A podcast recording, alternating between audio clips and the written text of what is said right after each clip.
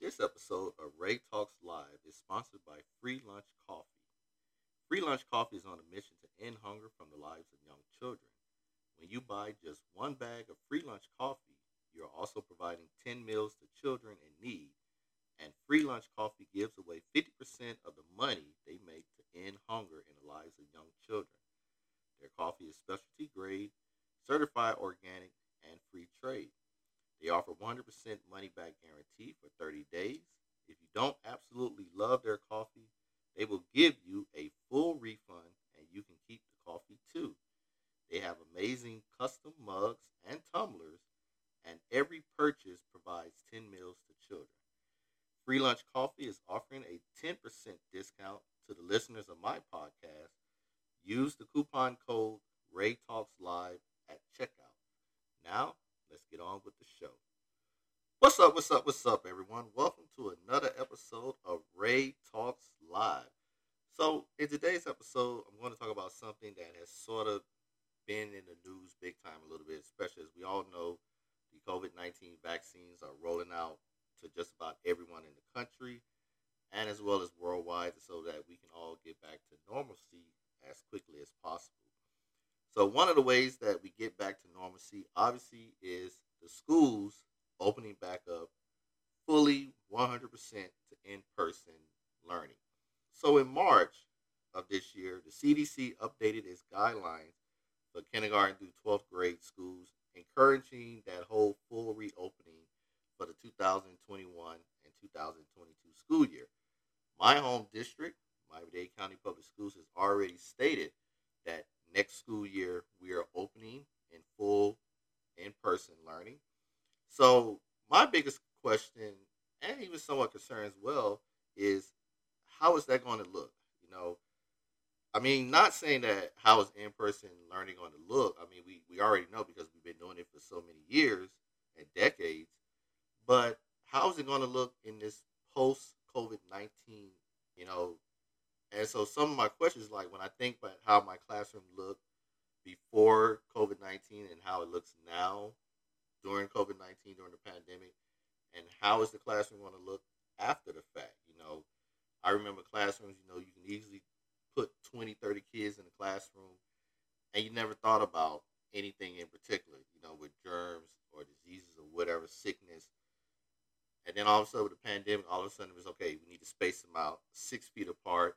And I remember when in-person learning began here at Miami-Dade County Schools in October, you know, I was in my classroom counting off 6 feet between each of the desks, you know, to make sure there was space in between, both in front, behind, and side to side.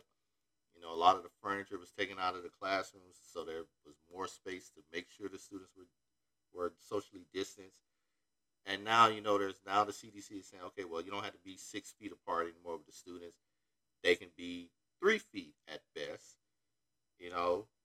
But still, you know, high school, let's be real.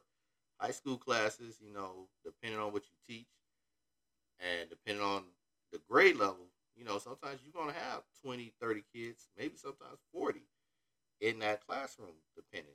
But also, when you think about schools now going back to in-person, like, are the students still going to be required to wear face masks? Are the teachers still going to be required to wear face masks? You know, how is that going to look? You know, because right now, if you've listened to my podcast, and I've done a few episodes talking about parents, teachers, and COVID-19, there's plenty of times in the hallways, you know, I have to tell students when I stand out there, when I have my in-person classes come in, hey, pull your mask up. You know, you hear the security telling them, hey, pull your mask up. And it's like, part of me is like, if you don't want to wear the mask, then why come to school to be in person? Stay home for the time being then, if you don't want to follow the rules. So how is that going to look now? And I admit, you know, it is strange, you know, when students take their masks off maybe to eat something real quick or drink something. You know, you once again see everyone's face.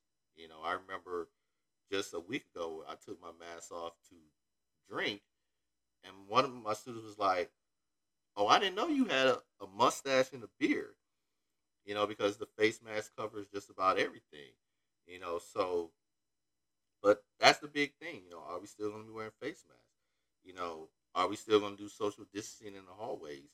Like, particularly, our school still does the one-way direction. On one floor, you have to go one way.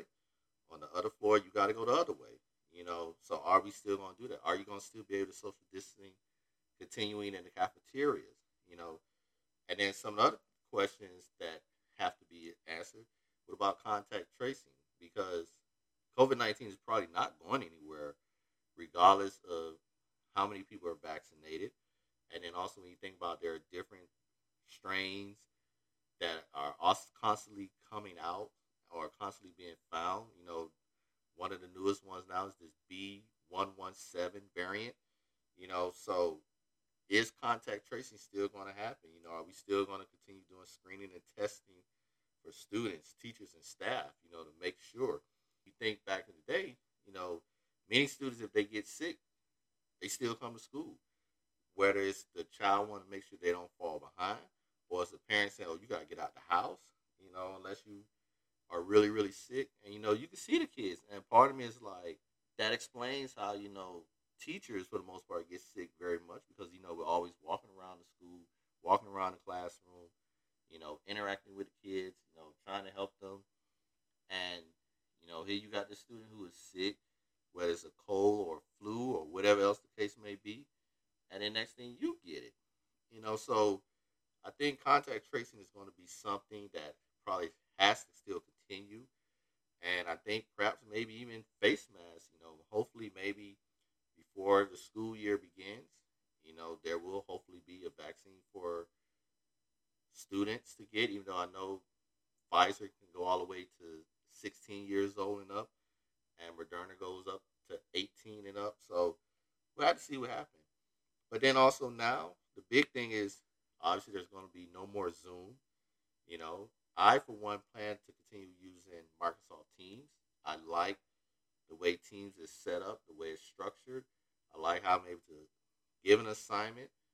And, you know, a kid says, oh, I didn't know we had an assignment. I didn't know we did nothing. We had work. But then when I look on my end and I start grading, it shows me, you know, it gives me a time step saying, oh, you did look at this assignment. So you knew that there was an assignment given. You just chose not to do it. So Microsoft Teams is definitely something I'm going to continue using. Even now with everyone coming back in the fall, I'm still going to utilize Microsoft Teams because, like I say, I think it's wonderful. I think it's a great thing. And that plus, I want to continue to minimize the whole idea of papers, of touching, and having to pass out things. I want to keep things digital, you know, which was something I did when I had to teach 9th grade world history about 5-6 years ago. And it was strictly a digital class, you know, because the students had their own devices, laptops or tablets. And that's the way it's got to be, you know, minimize knocking down the trees to make paper, you know, make it all digital. So that's something I'm definitely going to be doing. And one of the things I'm somewhat on the fence of is going back on field trips. Part of me is I love the field trip experience. It's nothing like taking students to some place and them seeing it for themselves with their own eyes in person versus when they see it on, you know, Zoom, you know, through virtual field trips. You know, how is that going to play out? Are we still going to perhaps maybe continue to do virtual field trips, or are we going to start being able to slowly bring kids back on field trips and don't get on the bus and travel? But I don't think that's probably going to happen just yet right away. And then lastly, you know, are the school districts still going to be honest about the number of COVID-19 cases being reported? You know, I know my district has somewhat fudged those numbers, honestly, and they're not always completely honest, especially on its own personal dashboard. Although they say, oh, we get the numbers from the state health department and wait for them to tell us, or the county health department to tell us. Listen, if all of a sudden someone's out missing, it is what it is, you know. So those are some of my concerns about schools reopening. And as I've said before, yes, in-person learning is definitely better suited. There is no substitute for in-person learning for students. You know, a lot of kids, you know, that's how they learn. You know, they love having an instructor, a teacher in front of them, being able to teach them, explain things over and over versus trying to convey it through Zoom. You know, and I get that. You know, but I enjoyed teaching online this year. It was cool. It was enjoyable at times. You know, and I still felt like I did have that relationship with my online classes as much as I would if they were in person. You know, and I mean, I'm not saying that my online kids, I didn't know who they were. I had a good sense, a good feeling of who they were, each one of them. But I will admit, it probably would have been a more solid understanding if they were in person, you know.